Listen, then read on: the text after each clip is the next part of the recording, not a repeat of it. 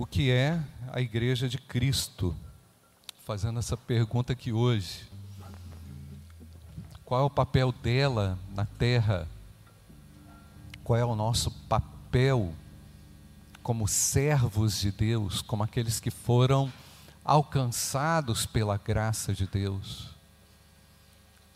Você já foi abençoado nessa manhã? Sim ou não? Amém? Palavra de Deus, ela traz lucidez, clareza, não é? Você pode acreditar, naquele momento você está atribulado lá na sua casa, durante a semana, no seu trabalho, não é? Você pode pegar a Bíblia, Deus vai falar com você. Fala ou não fala, irmãos? Fala. Aquele momento que você acha que não tem jeito, né? não tem jeito, Deus abre um caminho, né, irmãos? E Ele faz isso porque Ele nos ama, não é? De forma profunda. Nós não temos nenhum mérito, nenhum merecimento. É a graça do Pai. E se somos igreja, e se Deus te transformou para você ser uma peça ativa na sua igreja local, é porque Ele continua amando você, Ele não desistiu de nós, tá, irmãos? Apesar da nossa teimosia, apesar da nossa própria natureza, não é? Fraca, caída, muitas vezes incapaz de entender o propósito de Deus, né? É como um filho assim que você fala, ele não ouve, não entende, aí você tem que falar duas vezes, tem que falar dez, dez vezes, cinquenta vezes até poder aquele negócio entrar na cabeça dele. Não é assim, irmão? Você faz? É assim que você faz ou não? É? É, vai tentar ensinar matemática para alguém que não consegue compreender matemática, né, irmãos? Aí você tem que abrir a cabeça desse menino para enfiar esse negócio lá dentro. Decora a tabuada, o negócio não funciona. E nós somos filhos também, irmãos, muitas vezes teimosos, carentes da glória de Deus. Você é carente da glória de Deus? Diga amém. Eu preciso da glória de Deus, eu preciso da revelação de Deus. Mas eu preciso entender também o que é igreja, o que é ser igreja. Como ela deve se relacionar com ela mesma. Como a igreja deve se relacionar com o mundo. Há uma confusão hoje a respeito do que é igreja, não por nossa causa. Né? Nós não temos dúvida, nós aqui, BBR, não temos dúvida sobre o porquê da igreja, sobre a razão de ser da igreja. Mas há pessoas que estão confusas. Se porventura você não tiver claro, se você não tiver com a lucidez tão clara a respeito do que é igreja, nós vamos tratar nessa mensagem, algumas outras mensagens sobre o que é a igreja de Cristo. Né? E nós vamos começar, irmãos, lendo como Pedro vê a igreja. 1 Pedro, capítulo 2, nós vamos ler do verso 1 até o verso 10. 1 Pedro, capítulo 2, verso 1 até o verso 10. E Pedro começa dizendo assim para a igreja: portanto, abandonem toda maldade, todo engano, toda hipocrisia, toda inveja. Olha só, já pegou a gente aqui de jeito, né? Maldade, engano, hipocrisia, inveja assim como todo tipo de maledicência. E como crianças recém-nascidas, desejem o genuíno leite espiritual, para que por ele lhes seja dado crescimento para a salvação. Se é que vocês já têm a experiência de que o Senhor é bondoso, chegando-se a Ele, a pedra que vive, rejeitada sim pelos homens, a pedra que vive, que é Cristo, foi rejeitada pelos homens. Me perdi aqui. Ah, tá. Mas para com Deus, eleita e o que, irmãos? Preciosa. Também vocês, como pedras que vivem, são edificados casa espiritual para serem sacerdócio santo, a fim de oferecerem sacrifícios espirituais agradáveis a Deus, por meio de Jesus Cristo. Não é por meio de vocês, né? É por meio de Jesus Cristo. Pois isso está na Escritura. Eis que ponho em Sião uma pedra angular, eleita e preciosa. E quem nela crê, o que está escrito, irmãos? não será envergonhado. Você crê nisso ou não, irmãos? Crê em Cristo, você não vai passar vergonha. Entrega a sua vida a Cristo, você não vai passar vergonha. Portanto, para vocês, os que creem, esta é a pedra preciosa, mas para os descrentes, a pedra que os construtores rejeitaram, essa veio a ser pedra angular, e pedra de tropeço e rocha de ofensa. São estes os que tropeçam na palavra, sendo desobedientes para o que também foram destinados. E agora, versículo 9 e 10. Vamos ler juntos, irmãos? Vocês, porém, são geração eleita, sacerdócio real, nação santa, povo de propriedade exclusiva de Deus, a fim de proclamar as virtudes daquele que o chamou das trevas para a sua maravilhosa luz. Antes vocês nem eram povo, mas agora são povo de Deus. Antes não tinham alcançado misericórdia, mas agora alcançaram misericórdia. Pai, continua falando conosco pela tua palavra, em nome de Jesus. Amém. Irmãos, Pedro, ele para descrever a identidade da igreja, ele usa elementos lá do Antigo Testamento, vários elementos do Antigo Testamento. A igreja, ela existe em razão de Jesus Cristo, Filho de Deus, que a inaugurou. Portanto, toda a nossa forma de ser, toda a nossa, toda a nossa estrutura vem do Antigo Testamento.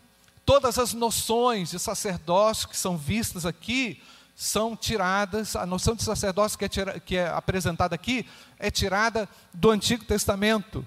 Portanto, Pedro não ignora as Escrituras, muito pelo contrário, ele cita as Escrituras, falando sobre a pedra angular. Portanto, a teologia, a forma, a teologia que é construída por Pedro a respeito da igreja, de quem nós somos, ele, ele vem com a base no Antigo Testamento. Quando ele fala de santidade, ele está citando o Antigo Testamento. Quando ele fala de sacerdócio, ele está citando o Antigo Testamento. Quando ele fala de corpo, de povo, de nação, de raça, ele está citando o Antigo Testamento, o que está por trás do pensamento de Pedro e dos apóstolos, é a realidade que eles conheciam a partir da religião judaica, da fé judaica. E é importante destacar aqui, irmão, só lembrar que o cristianismo, muito, por muito tempo, foi visto como uma seita judaica, não como o cristianismo puro, como temos a oportunidade de viver e experimentar, mas foi visto como uma seita. Por quê? Porque os elementos construtores são elementos do Antigo Testamento. É importante a gente destacar isso aqui antes de prosseguir. Não é? Mas então, Pedro também acaba fazendo um contraste sobre os que nasceram de novo, os que conheceram a Cristo e aqueles que não conheceram a Cristo. Aqueles que nasceram de novo, que conhecem a Cristo, têm suas prioridades realinhadas à santidade, ao sacerdócio, ao serviço, ao ministério. E aqueles que não conhecem a Cristo, ignoram a santidade, ignoram o sacerdócio, ignoram o ministério, não se importam com aquilo que a igreja local realiza. É muito importante, irmãos, a gente destacar isso, porque a igreja local, a igreja de Cristo local, esta igreja aqui, ela foi escolhida, remida e chamada pelo próprio Deus. Não porque éramos melhores ou maiores, conforme o texto de Deuteronômio nos esclarece, mas porque Deus se moveu na direção do seu povo, ele veio ao meu encontro com graça. Amém ou não, irmãos? Eu preciso me lembrar disso. Então a igreja é a reunião dos remidos, daqueles que foram alcançados pela maravilhosa graça. Sem a graça de Cristo não há igreja, irmãos. Vai ser qualquer outra coisa, menos igreja. Então a igreja, primeiramente, é a reunião daqueles que foram transformados. Ah, pastor, mas existem algumas coisas ainda dentro de mim que me lembram a antiga natureza. É verdade, irmãos, porque há uma luta dentro de você, não é? De vez em quando, pastor, eu, eu me perco naquilo que eu deveria fazer, é verdade. Porque, afinal de contas, irmãos, há uma, há uma, há uma guerra sendo travada há uma opressão sobre nós. E à medida em que você, presta atenção, à medida em que você se deixa ser usado por Deus, e à medida que você internaliza a verdade de Deus, você vai vivendo com mais clareza, com mais lucidez, com mais tranquilidade a sua vocação. Por isso que eu quero falar para você: não desista, não olhe para trás. Não deixe de assumir a sua identidade. Não troque essa identidade por nada. Muito pelo contrário, reafirme as suas convicções na, na santa e na sua e na eterna palavra de Deus. Então, é, Pedro, ele começa lá no, no, no versículo 9, é, com, conforme lemos, 1 Pedro capítulo 2, versículo 9, com uma conjunção adversativa, porém, não é? Porém, desta forma, desta forma vocês são, então vocês são uma geração eleita. Para a gente poder entender melhor isso, irmãos, vamos olhar o texto lá de Deuteronômio capítulo 7, versos 7 e 8 de novo. Está lá no nosso boletim. Mais uma vez, o Senhor os amou e os escolheu. Não está escrito aí, irmãos? E os escolheu. Não comigo, não porque. Pois vocês eram menor de todos os povos. Olha a estratégia de Deus. Ele não pegou o mais numeroso. Deus podia ter pego o mais numeroso, não fez isso, mas pegou o menor, o mais frágil, o mais vulnerável, né? belicamente né? também, o menos, o menos capaz, o povo mais simples, mais agrário, mais voltado para as coisas da terra, da pecuária, o povo que conhecia como virtude alimentar o leite e o mel. Pegou o povo mais simples, porque o mais simples tem condição de depender do mais forte, e o nosso Deus é forte, amém ou não, irmãos? Então não se julgue menor, pequeno, incapaz. Se você se julgar incapaz, glória a Deus, mas reconheça quem é Deus. Então Deus não pegou o povo numeroso, forte da terra, poderia ter feito isso, escolheu o menor.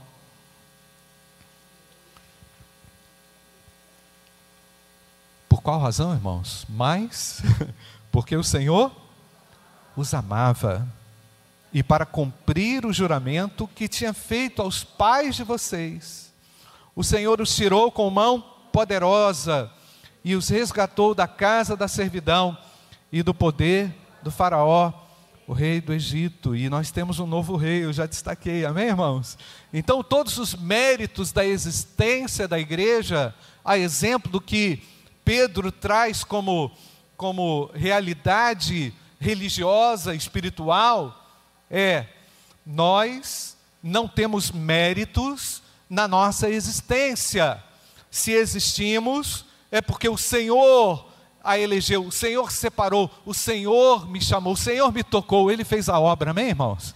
Eu apenas disse sim à obra que Ele realizou no sentido da conversão. Por isso, irmãos, que a conversão ela é um ponto definidor para aquele que é igreja. Você não pode ter dúvida a respeito da sua conversão, se você nasceu ou não de novo. É lógico que o pecado ele tenta lançar uma dúvida, tenta jogar uma confusão na sua cabeça, no seu coração a respeito da sua conversão. O diabo faz isso, né? ele tenta anular você e contar um monte de mentira para você. Mas a verdade é, quando entregamos o nosso coração a Cristo e o confessamos como nosso Senhor e Salvador pessoal, nós nascemos de novo. O Espírito Santo veio morar em nós. Você crê ou não, irmãos? Então somos lavados pelo sangue do Cordeiro de Deus, e é por isso que nos congregamos, por isso que nos reunimos. A nossa finalidade é a finalidade de prestar culto a Deus. Adorar o seu nome. A igreja existe, irmãos, para reconhecer a divindade daquele, a, o nosso Deus que nos chamou. A divindade nossa é o Senhor Criador, sustentador de todas as coisas. Somos então, esse é um outro elemento que Pedro diz, nós somos uma raça eleita. Então, gente, presta atenção, não vale mais aquilo que acontecia lá no Antigo Testamento, na religião judaica, que o indivíduo ia recebendo a, a fé por tradição. Então eu nasci aqui, eu sou judeu genuíno, a raça, o meu pai é fulano, o meu bisavô é fulano, o meu tataravô foi fulano e tal e tal tal. Não. É lógico que nós queremos que as próximas gerações conheçam a Cristo. Mas a filiação a Cristo não é questão familiar não é uma questão de tradição familiar. A filiação a Cristo tem a ver com a graça manifesta. Amém ou não, irmãos? Nós oramos para que os nossos filhos conheçam a Cristo, mas o que Pedro está querendo dizer aqui é que essa raça eleita abrange todos os lugares da terra, todos os tipos de pessoas. Branco, índio, negro, mameluco, quem quer que seja, toda o, o amarelo, o vermelho, todos, a raça eleita é, é, é, é, essa aglutinação de gente de todos os lugares que foram alcançados pela graça de Deus em todos os cantos da terra, de todos os povos, de todas as tribos e nações. Nós não podemos nos esquecer que nós todos somos igreja cumprindo assim também as profecias do Antigo Testamento, era do desejo de Deus fazer com que essa nação fosse numerosa, grandiosa.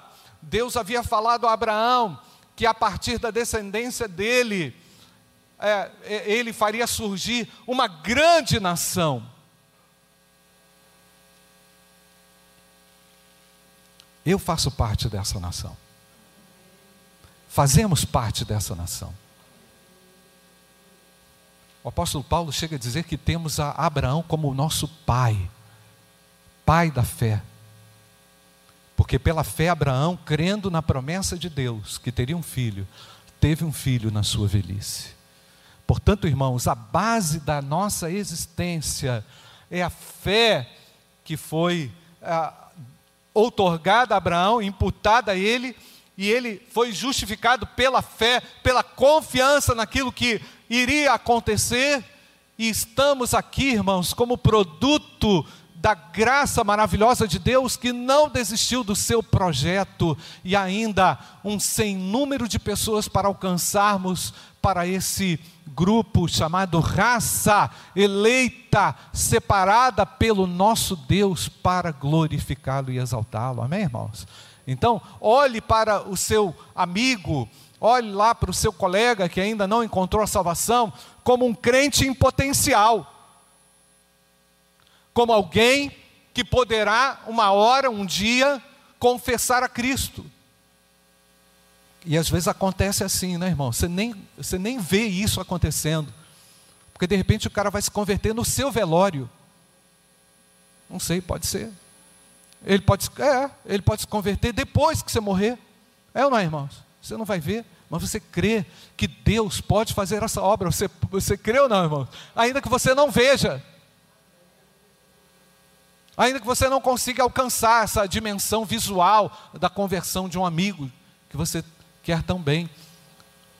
Deus tem uma vida para trabalhar. E Ele pode trabalhar na primeira hora, também pode trabalhar na última hora. Você crê nisso ou não, irmãos? Então não desista de orar, de investir. E é, e é, isso, irmãos, que também se conecta profundamente com a nossa vocação como igreja local.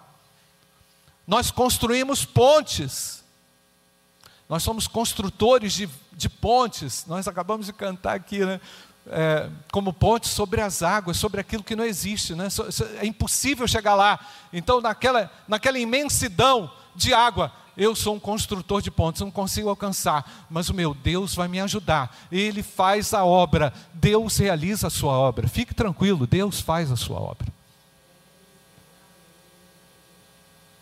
Então, somos uma raça eleita, um povo denominado raça.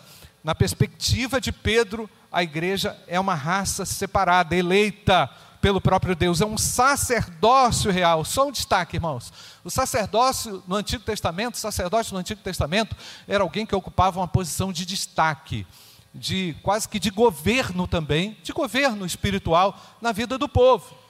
Tudo era o sacerdote. O sacerdote era consultado sobre várias perspectivas: questão de saúde, questão moral, questão de comportamento, procedimento. O sacerdote era alguém que tinha um destaque, é alguém que tinha uma posição de responsabilidade, de honra, que estava também revestido de autoridade sobre os outros, né? tinha uma autoridade sobre os demais. O sacerdote era representante também do homem perante Deus. Se Deus quisesse falar algo, falava ao sacerdote. O sacerdote é, espiava pecados, ele, ele conduzia o povo a, um, a, uma atitude de expiação de pecados, não é? Então ele tinha um ofício muito importante. Mas aqui Pedro acrescenta um elemento diferenciado: vocês são um sacerdócio real, não é? Então Pedro não está falando, está falando que o sacerdócio realizado pela igreja é um sacerdócio diferenciado daquele do Antigo Testamento, que era pautado em ah, ações, lógico, importantes, mas que um momento recebeu o peso da condenação de Deus, porque não faziam aquilo de forma legítima. Mas agora Pedro diz: que nós recebemos um sacerdócio legítimo, vindo real, porque ele serve ao rei e porque ele é também legitimado pela realidade da ressurreição e do reinado e da vida do Senhor Jesus. Ele está vivo, amém, irmãos? Então, quando a igreja ora, Deus responde a sua oração, não é? Quando a igreja se conecta num propósito, não é? que é o propósito de a, a, criar pontes, abrir caminhos, Deus se agrada disso. Então não desista de orar, não desista de se conectar à igreja. Não é? Ah, e é interessante também, irmãos, que ah, esse texto, quando Pedro fala que nós possuímos uma, uma natureza de, de, de sacerdócio real, ele também, eu posso aqui inferir que ele está se está colocando, está apresentando o povo de Deus como um sacerdócio que, que é contínuo, que realiza isso de forma contínua, não é de vez em quando, não é quando eu passo aperto, não é quando eu estou com fome ou com alguma necessidade, quando o meu casamento está com problema, ou quando ah, ah, eu, eu tenho um problema específico de desemprego, uma aflição, uma doença, não. Eu realizo um sacerdócio constante, porque eu olho a dor do outro, eu vejo a dor do mundo, eu vejo a dor de um amigo, é verdade ou não, irmãos? Eu olho a condição de uma pessoa que não tem a mesma alegria, e aí eu entro em ação com um sacer, como um sacerdote, intercedendo, orando, não é? ajudando, servindo, amando. O sacerdote, ele tem uma função é, é, é, outorgada pelo próprio Deus, mas com vistas a servir o outro, a abençoar o outro. E a igreja existe, irmãos, como, como uma vocação para o outro, né? uma realidade para o outro. O amor de Deus, presta atenção, o amor de Deus é para o outro. Né? Nós recebemos e é por isso que a gente consegue entregar. Amém ou não, querido? Você pode falar que ama o outro que está perto de você, e se for marido mulher, melhor ainda. Aí é, aí é só alegria. Aí realmente é só love, né, irmãos? Mas você pode amar o diferente também. Esse que é o detalhe, né, irmãos? Você pode amar e servir aquela pessoa que você nunca viu. Então você está olhando lá a televisão, tem muita desgraça na televisão, não tem, irmãos? Misericórdia. O povo se especializou em desgraça, né? Aí você olha aquela situação, aí eu fico falando assim: misericórdia, esse pessoal precisa conhecer Jesus, né? Esse pessoal precisa conhecer a Deus. Se eles conhecessem a Deus, eles não estariam assim. O sacerdócio, ele vai se colocar no lugar do outro e ele vai agir em favor do outro, porque ele é o sacerdócio de Cristo e realizamos o sacerdócio de Cristo. Amém ou não, irmãos? E olha o que está escrito no Apocalipse, capítulo 5, versículo 7 a 10. Presta atenção. Lá no final, lá no Apocalipse, o cordeiro foi e pegou o livro da mão direita daquele que estava sentado no trono. E quando ele pegou o livro, e os quatro seres viventes e os vinte e quatro anciãos se prostraram diante do cordeiro, tendo cada um deles uma harpa e taças de ouro cheias de incenso, que são o que, irmãos? As orações dos santos. Amém irmãos? Está escrito. Está lá, a oração do povo de Deus. A oração dos santos, que foi descortinada. E cantavam, vamos ler, gente, e cantavam um cântico novo, dizendo: Digno és de pegar o livro, de quebrar os selos, porque foste morto e com o teu sangue compraste para Deus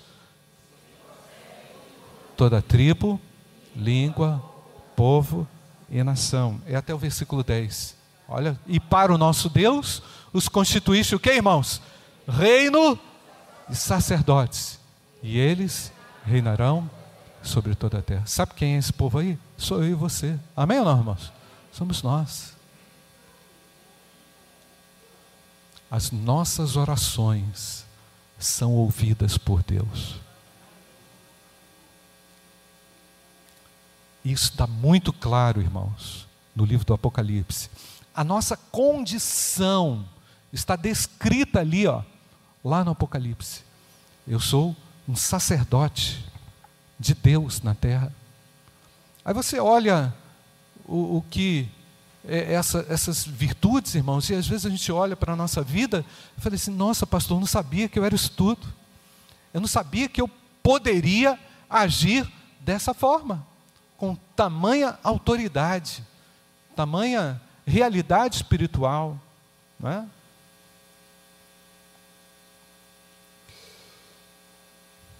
O Russell Shedd, no seu livro Os Passos de Jesus, livro do Dr. Russell Shedd, ele diz o seguinte: Hoje, presta atenção, irmãos, estamos quase concluindo. Hoje, todos os que participam do sacerdócio, em virtude de sua adoção na família real de Deus, devem servir mediante a intercessão. A intercessão é a ponte da oração. É a primeira ponte, a ponte da oração. Quando nós oramos, já oramos aqui pelo governo, Deus está ouvindo a nossa oração. Está ou não, irmãos? Nós já oramos pelas eleições, Deus está ou não ouvindo as nossas orações? Né? já oramos pelos enfermos, Deus está ou não ouvindo a nossa oração? Já oramos pelos aflitos, pelos desconsolados, passamos aqui uma vigília de oração na sexta-feira, orando, clamando, enchendo a taça com a nossa oração.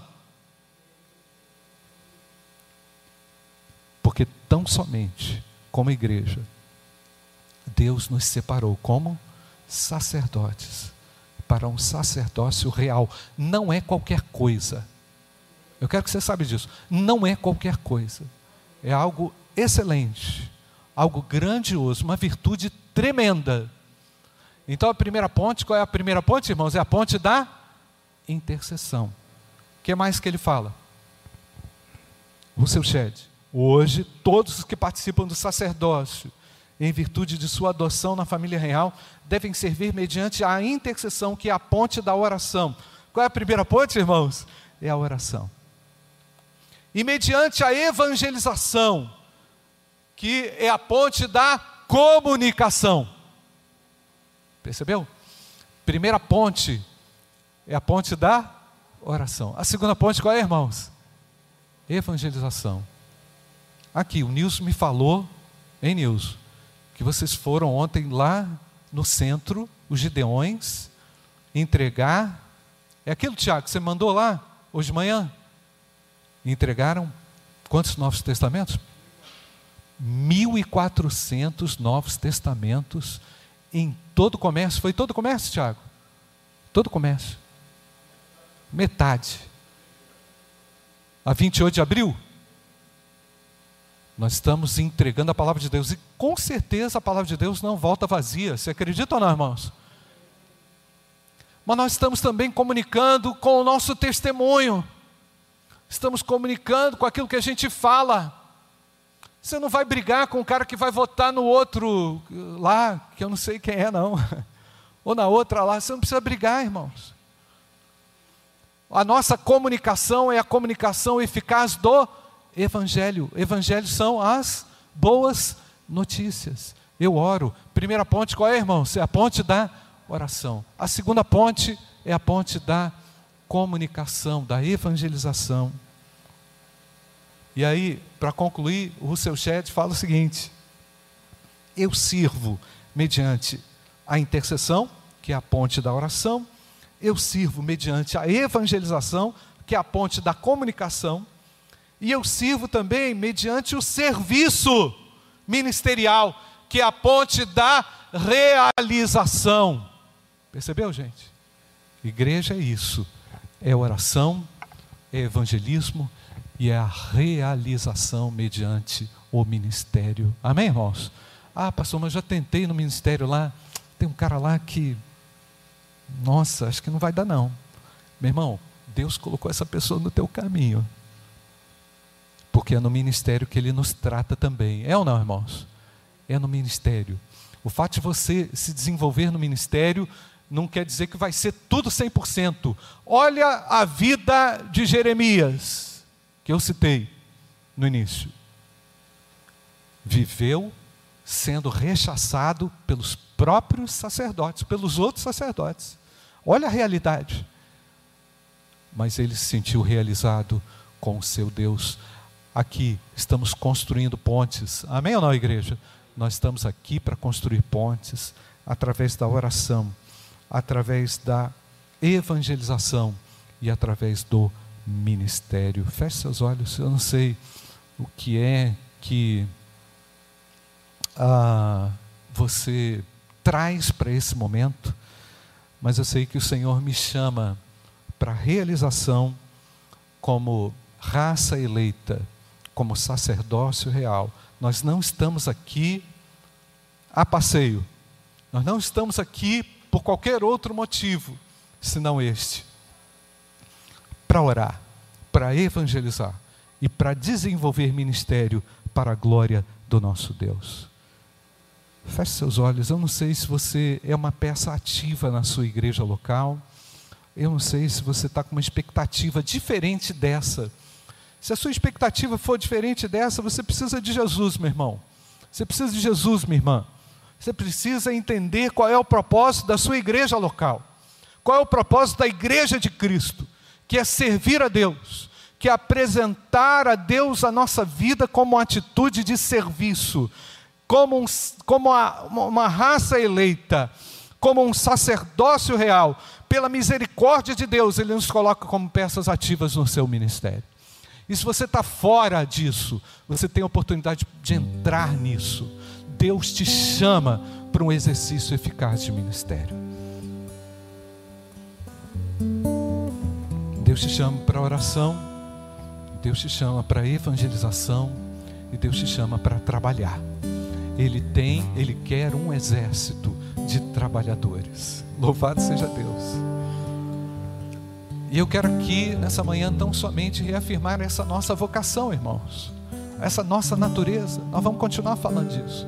Mas se você está fora disso, meu amado, você pode entrar nesse esquema, porque esse é o esquema de Deus e sair do seu esquema, e sair daquilo que você acredita que é a verdade, e assumir a verdade de Deus, e se unir àqueles que estão fazendo essa obra na submissão e no temor de Deus. E eu não sei qual é a sua razão, não sei qual é a sua desconexão, por que da sua desconexão, mas o Senhor te chama, e se Ele te chama, deixa Ele trabalhar na sua vida. Deixa Ele tocar na sua vida, realinhar a sua vida. Vai para a palavra, meu irmão. Vai buscar ao Senhor. Vai para a oração. vai pedindo a Deus para tirar toda a poluição do seu coração, tudo aquilo que não é de Deus do seu coração. E se você quer se unir a isto, e você quer o exercício pleno do seu sacerdócio, meu amado, você, ah, outro dia eu ouvi aqui que o nosso Deus não é um Deus que dá as coisas pela metade, ele, é um, ele não é um Deus dividido, Ele é um Deus inteiro. Quando Ele veio para você, para a sua vida, Ele veio com tudo, porque Ele espera tudo de você. Ele não quer a metade de você, Ele quer todo o ser, todo o seu ser. Não serve a metade, você precisa se entregar de completo e por completo aquele que entregou tudo por você. E se você quer reafirmar aqui a sua condição de ser igreja, de viver como igreja, Levante a sua mão onde você está. Eu quero orar com você. Deus abençoe, meu querido. Você que está desconectado. Você que, primeiramente, você que está desconectado. Eu quero retomar essa minha vocação. Onde você está?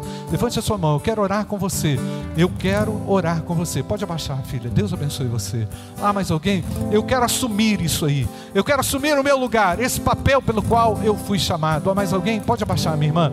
Pode abaixar, minha querida. Tem mais alguém? Levante sua mão bem alta. Eu quero orar com você. Na galeria, tem alguém? Deus abençoe. Pode abaixar, meu querido João.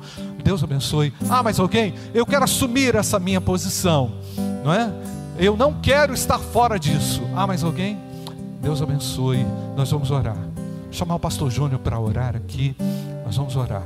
Feche seus olhos. Uma atitude de entrega. Senhor, eis-me aqui Vem controlar, vem controlar o meu ser, vem controlar a minha vida. Eu quero servir ao Senhor como o Senhor define na tua palavra, não como eu quero, mas como o Senhor define. Vamos orar. Pai, em nome de Jesus, nós colocamos agora diante do Senhor a nossa vida, nosso coração, a nossa mente, nosso jeito de ser, o nosso esquema, como disse aqui o pastor Cioli, tudo aquilo que somos, Pai, colocamos diante do Senhor.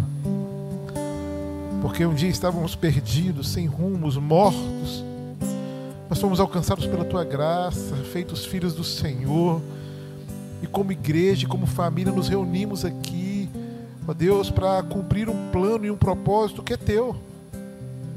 Ó Deus, que não haja em nós nenhuma resistência a isso, antes pelo contrário. Ó Deus, aviva a tua obra no nosso coração. Nos dá, ó Deus, essa, essa convicção de que temos um privilégio, Deus, de nos unirmos ao Senhor naquilo que o Senhor está fazendo, de sermos a igreja de Cristo na face da terra. A igreja que proclama, a igreja que intercede, a igreja que serve. Ó Deus, em nome de Jesus, Deus. Os irmãos que se manifestaram, outros que não. Mas o que nós pedimos, ó Deus, é que, enquanto Igreja Batista do Bom Retiro, sejamos uma igreja que viva o propósito do Senhor.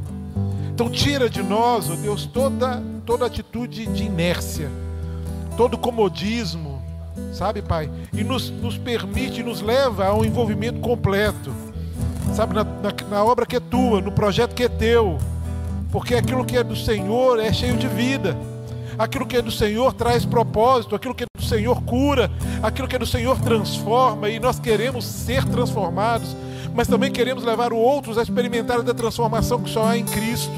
Ó oh Deus, que possamos ser igreja enquanto estivermos aqui cumprindo esse propósito, mas que sejamos igreja na nossa casa também, no meio dos nossos vizinhos, Pai, no nosso ambiente de trabalho, que a gente possa refletir, Pai, esse tripé de interceder, de proclamar e servir, que essas que essas bases, ó Deus, que essas colunas sejam verdades na nossa caminhada.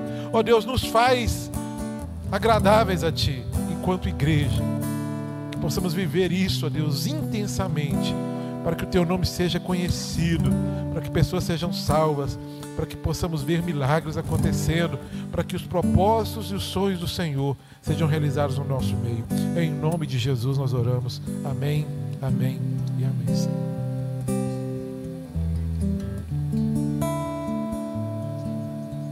Irmãos, é, o pastor está me lembrando aqui que no sábado que vem, dia 1 dia 1 às 19h30, teremos aqui a Fortalecendo Laços o encontro para casais. Ah, pastor, mas eu não casei ainda, estou namorando. Pode trazer, né? O seu namorado, sua namorada, não é? Você está noivo, pode trazer.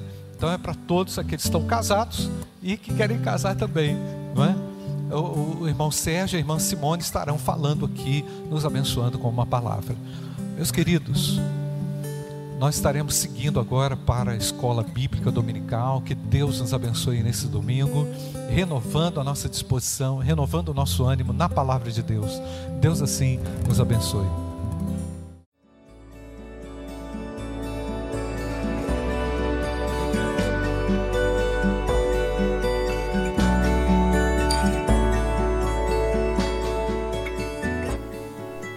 Igreja Batista do Bom Retiro tem plena convicção de que a palavra de Deus é poder para salvar e transformar vidas. Nosso desejo é que essa mensagem tenha alcançado seu coração.